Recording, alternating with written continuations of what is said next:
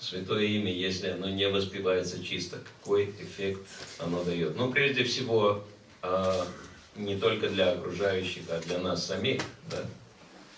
Шилапрабхупада объясняет очень интересную вещь. Если святое имя воспевается оскорбительно, то оно оказывает ужасный эффект. Все материальные желания исполняются. Но шутки шутками для преданных это ужасно. Почему? Потому что исполнение материальных желаний что за собой влечет? Кто угадает? Проблемы.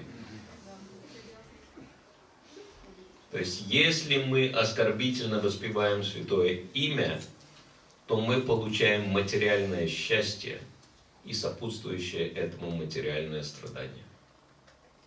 И так наше материальное существование продолжается. Но если преданный просто прикладывает, это мы говорили про нама аппаратху, да, оскорбительное воспевание святого имени. Но вот удивительно, да, насколько могущественен процесс преданного служения, что многие люди обращаются к Богу для того, чтобы Бог выполнил все их материальные желания. Да? И для многих людей это совершенство религии, что Бог выполнил все мои желания. попасть в рай, например. Да? А для преданных это кошмар что вместо того, чтобы попасть в духовный мир, где все вечно, исполнено блаженства и знаний, я попал в какой-то никчемный рай, где все временно, да, и так вообще тоскливо, однообразно, да. Вот. Или же люди хотят при помощи религии выполнить все свои материальные желания, они столько усилий прикладывают, но это доступно даже самому начинающему преданному, который вообще не прикладывает никаких усилий для того, чтобы серьезно практиковать воспевание святого имени, оскорбительно повторяет святое имя, и, пожалуйста, Кришна выполняет все материальные желания. Но если человек прикладывает какие-то усилия для того, чтобы очистить свое воспевание, сделать, избавить его от оскорблений, это называется намабхаса, Результатом намабхасы, как говорит Харидас Такур, является освобождение. То есть, что такое освобождение? Это обозначает, что на нас перестают влиять уны материальной природы и двойственность материального мира. Да? Вот это уровень освобождения в преданном служении. То есть, вот такой иммунитет к влиянию материальной энергии человек получает просто благодаря тому, что он старается избавиться от оскорблений святого имени какие-то усилия прикладывает к тому, чтобы внимательно повторять Святое Имя. Ну, и если человек действительно чисто распевает Святое Имя, Шутханама, мы знаем, какое благо он получает. Да, прямо бхакти, любовь к Богу.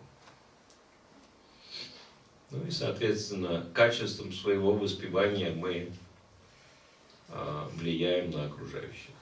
Если мы поем нама аппаратху, у всех в материальном отношении все хорошо. Молдавия процветает. Молдавия процветает.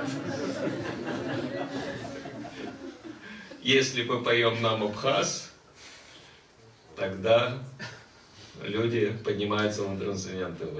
А если мы поем Шутханаму, то тогда будет тот самый эффект, который описывается в читании Чаритамрити, в читании Бхагавати, да, когда Господь Читани и его спутники пели прямо киртан, когда даже пыль, которую поднимали своими стопами преданные, да, летела и там за много километров просто попадала на головы каким-то там крестьянам, которые там что-то, знаете, на огороде копались, или там рис пропал, да, человек вообще как бы ни, ни при чем. И вдруг эта пыль ему на голову попадает, он в экстазе, Харибо, Хари, Хари, бежит, и слезы у него льются в экстазе из глаз, он там бежит, всех обнимает, и вся деревня получает чистую любовь к Богу. Вот это эффект чистого воспевания Святого Имени.